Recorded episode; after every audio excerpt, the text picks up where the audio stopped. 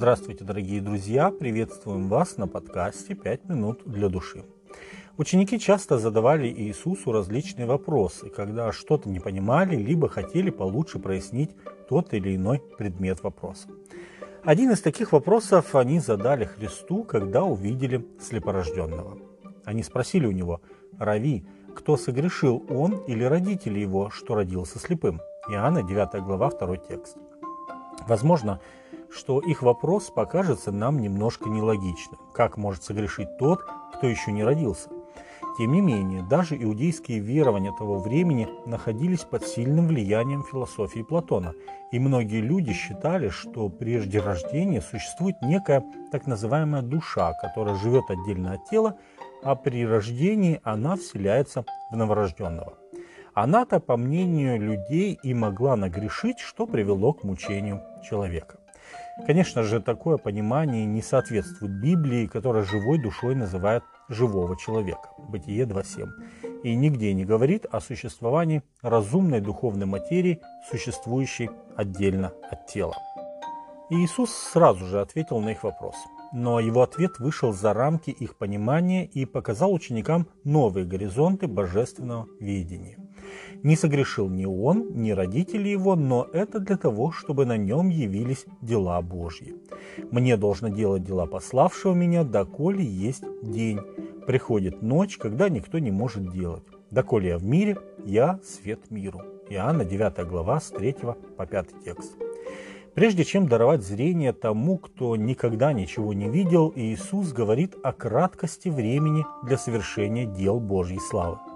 «Доколе есть день, можно делать мне дела», — говорит Иисус. «Но наступает ночь, когда никто не может делать». Иисус говорит не только о краткости своего земного служения, приближавшегося к Голговскому кресту, но и о краткости нашей жизни, когда мы готовы откликнуться на Божий призыв и прийти к Нему. После Иисус плюнул на землю и, образовавшейся грязью, помазал глаза слепорожденного. А затем он сказал ему, «Пойди, умойся в купальне Силаам», что значит «посланный», и он пошел, умылся и пришел зрячим. Иоанна 9 глава, 7 текст. Это чудесное прозрение слепорожденного не осталось незамеченным. Его стали узнавать на улице и интересоваться, как ты прозрел. На что тот с радостью сообщал, человек, называемый Иисус, сделал брение, то есть грязь, помазал мне глаза и сказал, пойди на купальню Силам и умойся. Я пошел, умылся и прозрел. Иоанна 9.11. Как и в случае с исцелением в Вифезде, так как все это произошло в субботу, дать оценку происходящему вызвались фарисеи некоторые из которых говорили, не от Бога этот человек, потому что не хранит субботы.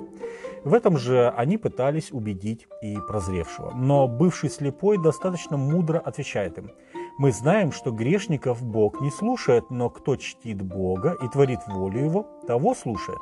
От века не слыхано, чтобы кто отверз очи слепорожденному. Если бы он не был от Бога, не мог бы творить ничего. Фарисеям нечего было сказать, кроме как обвинить самого исцеленного. Они сказали ему в ответ, «Во грехах ты весь родился, и ты ли нас учишь?» И выгнали его вон. Иисус, услышав, что выгнали его вон и найдя его, сказал ему, «Ты веруешь в Сына Божьего?» Он отвечал и сказал, «А кто он, Господи, чтобы мне веровать в Него?» Иисус сказал ему, «И видел ты его, и он говорит с тобою». Он же сказал, «Верую, Господи», и поклонился ему. И сказал Иисус, «На суд пришел я в мир сей, чтобы невидящие видели, а видящие стали слепы». Иоанна 9 глава с 31 по 39 текст. Конец этой истории таков, что тот, кто всю свою жизнь ничего не видел, прозрел. Причем прозрел не только физически. Многое в его голове стало на свои места после общения с фарисеями и со Христом. Он сам убедился, что даже здоровые и зрячие люди – могут быть духовно слепыми. И когда Иисус во второй раз обратился к нему, его прозрение обрело свою завершенность. Он увидел того, кого должен увидеть каждый человек в своей жизни – Божьего Сына Иисуса Христа. С вами были «Пять минут для души» и пастор Александр Гломоздинов.